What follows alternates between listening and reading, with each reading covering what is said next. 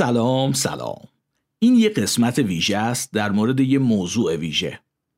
قرار تو این قسمت واژه ابدایی و پیشنهادی خودم رو به جای یائسگی معرفی کنم. می‌خوام کمی توضیح بدم که چرا فکر می‌کنم بهتره به جای یائسگی از کلمه دیگه ای استفاده کنیم و منطق علمی واژه پیشنهادی خودم رو هم براتون توضیح خواهم داد. امیدوارم که این واژه جا بیفته تو زبان فارسی و ازش به جای یائسگی استفاده بشه. من رضا امیرم و خیلی خوشحالم که شما دارید این قسمت پادکست مهرنگیز رو میشنوید. اینجا کار من سرک کشیدن به بعضی از ویژگی های آدمی زاده و هدفم اینه که خودمونو کمی بهتر بشناسیم. تو فصل اول این پادکست برای احترام به زن زندگی آزادی بیشتر به موضوعات مربوط به زنان می‌پردازم. اگه برای اولین باره که دارید این پادکست رو میشنوید خوش اومدید. امیدوارم قسمت های دیگرم بشنوید و بپسندید. اگه موافق باشید بریم سراغ موضوع اصلی این قسمت. آماده اید؟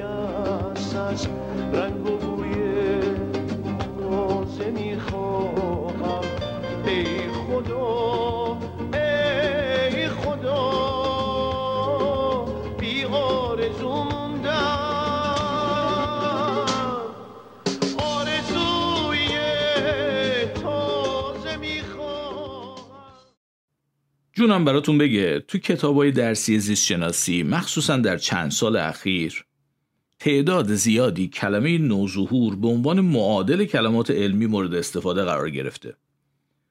بعضی از این کلمات واقعا شاهکارن. مثلا یه لوله های روی بیزه آدمیزاد قرار داره. اسم علمی این لوله ها هست اپیدیدیم.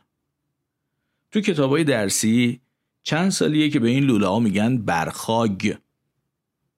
توضیحشون هم اینه که خاگ یعنی بیزه برخاگ میشه روی بیزه حالا اگه می‌گفتن برخای باز یه جوری قابل فهم بود. اینجوری من فکر می‌کنم این کلمه احتمالا یه ربطی به خاگینه داره. بعد فکرشو بکنید. به اسپرم میگن زامه. به سلولی هم که اسپرم ازش به وجود میاد میگن زامزا. که منو یاد شخصیت اصلی رمان مسخ گرگور زامزا میندازه. بعد به سلولی هم که تخمک ازش به وجود میاد میگن مامزا. اون زامزا بود این مامزاه. اون که اسپرم ازش به وجود میاد شد زامزا. اون که تخمک ازش به وجود میاد شد مامزا. خود اسپرم هم شد زامه. حالا خود تخمک چی میشه؟ مامه؟ نه دیگه. میشه تخمک.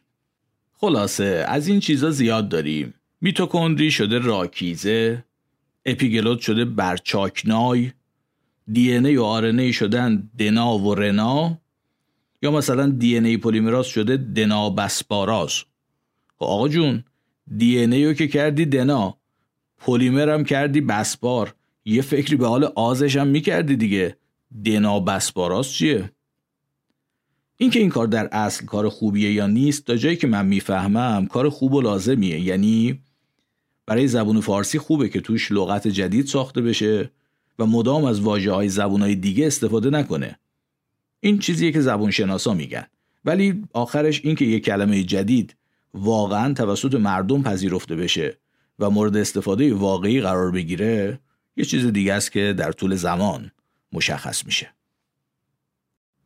یه موضوعی که من در روی کرده نویسندگان کتابای درسی باش مشکل دارم اینی که این حساسیتشون سوگیرانه است و در مورد واژگان عربی نه تنها چنین حساسیتی ندارن حتی ظاهرا بعضی وقتا در جایی که کلمه فارسی خوبم وجود داره ترجیحشون استفاده از کلمه عربیه. مثلا از کلمه حلق استفاده می‌کنن در حالی که معادل زیبا و متداول گلو برای حلق وجود داره در فارسی. جالبه که بدونید مثلا وزارت بهداشت خیلی جاها به جای رشته تخصصی گوش و حلق و بینی از عبارت گوش گلو و بینی استفاده می‌کنه. منطقی هم هست. گوش و بینی فارسیه. چرا وقتی معادل فارسی خوبی برای حلق وجود داره ازش استفاده نکنیم؟ و البته بازم چیزی که مهمه پذیرش جامعه است. یعنی سالها طول می‌کشه تا جامعه به جای گوش و حلق و بینی بگه گوش گلو و بینی. شایدم هیچ وقتی اتفاق نیفته. به هر حال من در این زمینه صاحب نظر نیستم و تعصب خاصی هم روی استفاده از کلمات فارسی ندارم. مخصوصا در مورد کلمات علمی کاملا جا افتاده که سالهاست دارن مورد استفاده قرار می‌گیرن و همه باشون آشناهن به نظرم بهتره که همون کلمات استفاده بشن. ولی اگه جایگزین خوب و مناسبی وجود داشته باشه بین مردم هم رایج بشه چرا که نه؟ همین الان بسیاری از کلماتی که ما استفاده می‌کنیم در کمتر از 100 سال گذشته ابداع شدن. قبل از اون مردم از کلمات زبونهای دیگه در این موارد استفاده می‌کردن. مثلا فرض کنید دانشگاه یا دانشکده. تو زیستشناسی کلماتی مثل گلبرگ و کاسبرگ و سرخرگ و سیاهرگ. یا مثلا کلمه ای که تو فیزیک من خیلی بهش علاقه دارم گشت داور. یه خاطره هم تعریف کنم. بریم سر اصل قضیه. یعنی یائسگی و واژه پیشنهادی من. من از چند سال پیش توی تلگرام به صورت فایل های صوتی کتاب های زیستشناسی رو تدریس می‌کنم. اینا در واقع فایل های صوتی هستند که خودم از کتاب درسی خوندم و توشون موضوع رو توضیح میدم و به صورت رایگان در اختیار همه هست. بعد خیلی از این کلمه ها رو که دوستشون ندارم توی اون فایل های صوتی اونجوری که کتاب نوشته نمی‌خونم. مثلا تو کتاب نوشته خوناب آخه این چه کلمه ایه واقعا؟ من می‌خونم پلاسما. ولی یکی از کلمه هایی که همونجوری که تو کتاب نوشته می‌خونم یاخته است که به جای سلول به کار میره. یه وقتی چند سال پیش یه دانش آموزی پیام داد که آقا این ماجراش چیه؟ شما مثلا تو متن می‌رسید به راکیزه می‌خونید میتوکندری ولی یاخته رو یاخته می‌خونید. منم در جوابش نوشتم به خاطر اینکه یاخته رو خانم هایده هم تو یکی از ترانه‌هاش استفاده کرده. تو یه ترانه بیار حتی از حسن شمایی زاده توش گفته باشه راکیزه تا من ازش استفاده کنم.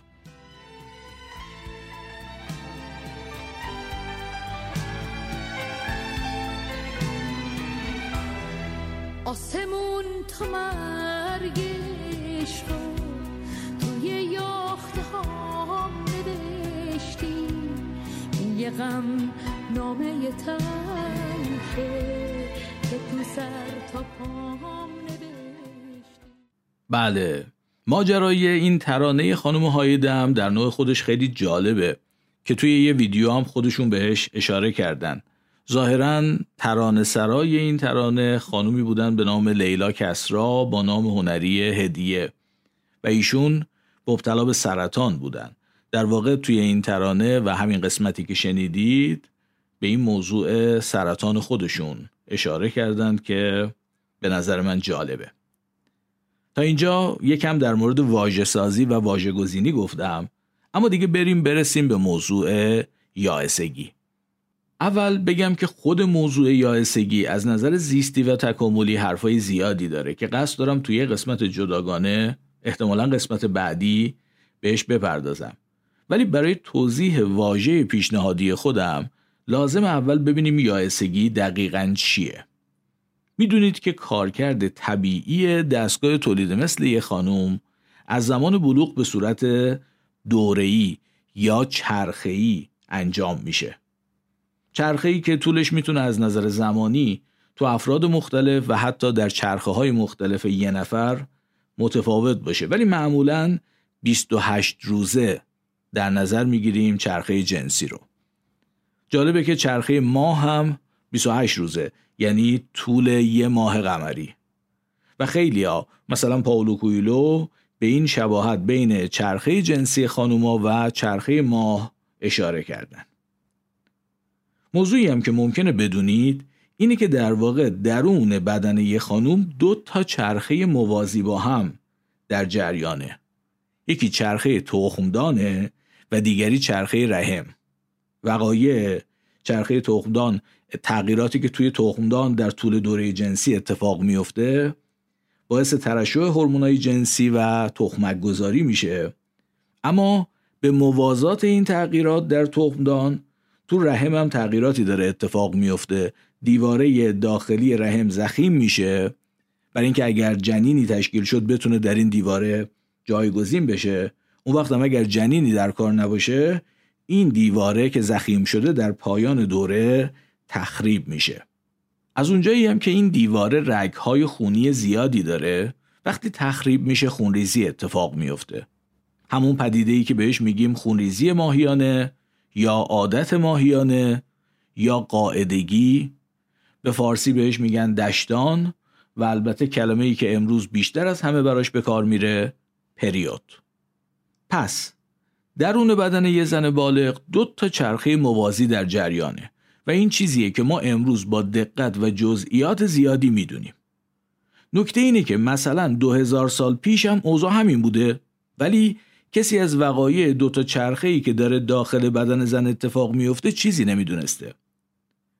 اون موقع برای همه خانوم ها و حتی همین امروز برای بسیاری از خانوم ها تنها چیزی که این چرخه های جنسی رو مشخص می‌کرده یا می‌کنه خونریزی ماهیانه بوده یا هست.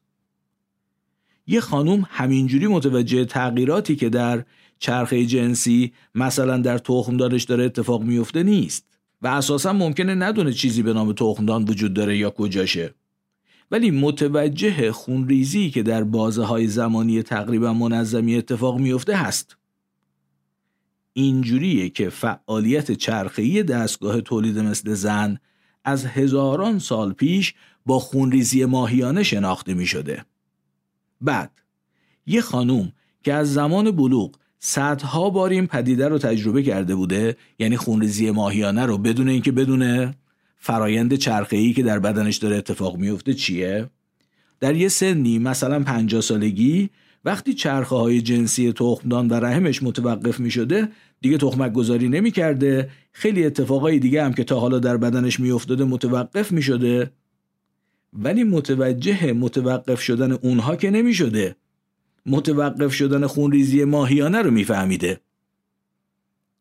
و اینجوریه که در واقع متوقف شدن کلی فرایند درونی خودشون رو با یه نشانه بیرونی دارن نشون میدن. یعنی متوقف شدن قاعدگی یا خونریزی ماهیانه.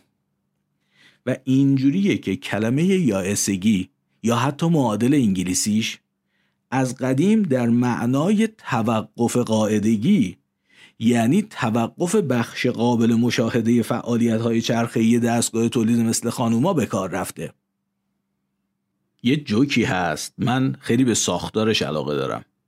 اینجوریه که ارتش آمریکا وقتی حمله کرده بودن به عراق دنبال اعضای القاعده میگشته. خلاصه حمله می‌کنن به یه خونه ای وارد میشن می‌بینن فقط یه خانم مسن تو اون خونه است. سرباز آمریکایی اسلحه رو می‌گیره طرف اون خانومه میگه آریو القاعده؟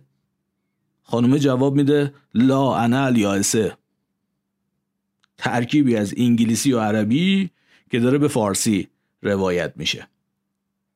خلاصه کلمه یائسگی از اول که مورد استفاده قرار گرفته طبعا کاربرد علمی نداشته. یه کلمه عمومی بوده. و فقط به قسمت قابل مشاهده ماجرا یعنی توقف خونریزی ماهیانه اشاره داشته. امروز ولی ما در مورد توقف فعالیت های درونی چرخه های تخمدان و رحم خانوم ها در این مقطع از زندگی خیلی بیشتر می‌دونیم. ما می‌دونیم دو تا چرخه که از زمان بلوغ صدها بار در بدن این خانم تکرار شده بود حالا دیگه متوقف شدند و از این به بعد انجام نمیشن.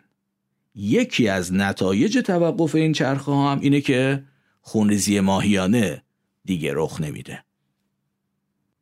تو انگلیسی به خونریزی ماهیانه میگن منستریشن یا مخففش میشه منس وقتی هم که فعالیت دستگاه تولید مثل متوقف میشه بهش میگن منوپاز که بعضیا به اشتباه مونوپاز تلفظ می‌کنن. در واقع می‌بینید که کلمه انگلیسی هم مثل کلمه یائسگی فقط به توقف جنبه ظاهری و قابل مشاهده ماجرا اشاره داره. از طرفی یائسگی از یأس و افسردگی میاد و یه جوری حس خوبی نداره انگار که یه خانوم وقتی به این مرحله از زندگیش می‌رسه دیگه باید معیوس و افسرده یه گوشه بشینه.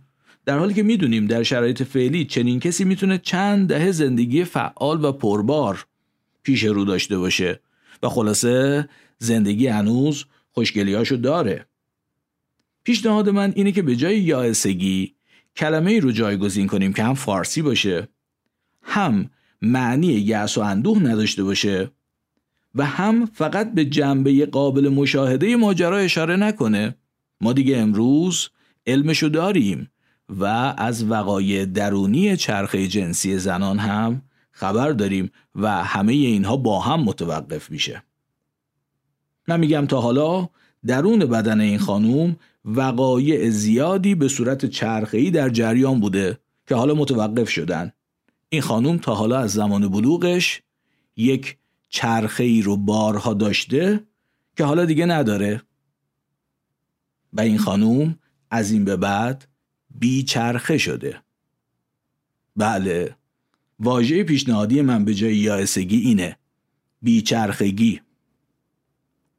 به جای یائسه هم پیشنهاد می‌کنم از کلمه بیچرخه استفاده کنیم. یکم بهش فکر کنید.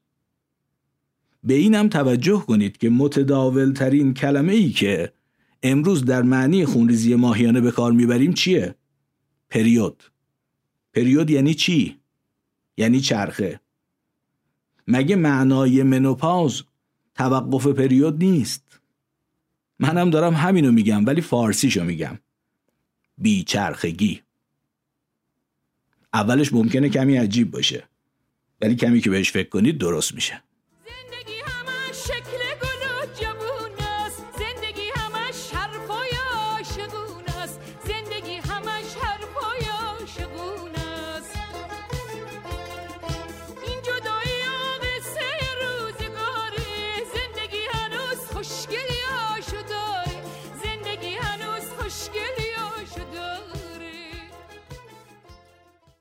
بله به این ترتیب این قسمت ویژه پادکست مهرنگیزم به آخرش رسید. قبل از اینکه حرفامو تموم کنم باید بگم تو یکی از قسمت‌های قبلی که من از کلمه یائسگی استفاده کردم دوست عزیزی تو اینستاگرام به من پیام دادن و پیشنهاد کردم به جای یائسگی از کلمه پساقاعدگی استفاده کنم. می‌دونم که این کلمه رو گروهی در این معنا به کار می‌برند ولی به نظرم خیلی زیبا و رسا نیست. از همون موقع رفتم تو فکر که چه کلمه ای رو میشه جایگزین کرد و البته از پیش از اونم قصد داشتم یه قسمت در مورد بیچرخگی. دیگه از این به بعد باید بهش بگیم بیچرخگی دیگه. و مخصوصا دلایل تکاملی این پدیده صحبت کنم که هنوزم قصد دارم. ولی مطرح شدن دوباره این موضوع در فضای مجازی باعث شد دوباره به کلمه جایگزین فکر کنم و حاصل فکرم شد چیزی که تو این قسمت شنیدید. لطفا هر جا که پادکست مهرنگیز رو میشنوید نظرتون رو در این مورد برام بنویسید. مثل همیشه اگه زنده بودم و شد خیلی زود با قسمت بعدی میام پیشتون. و شما هم لطفا مثل همیشه مراقب خودتون و خوبیاتون باشید. دوباره باز خواهم گشت در گلخانه ها را. باز خواهم کرد. تمام آسمان را آبی پرواز خواهم کرد. تو را در کوچه های کودکی آواز خواهم کرد. دوباره باز خواهم گشت دوباره باز خواهم گشت. تمام قفل ها را باز خواهم کرد. از آن جایی که ماندم ناتمام آواز خواهم کرد.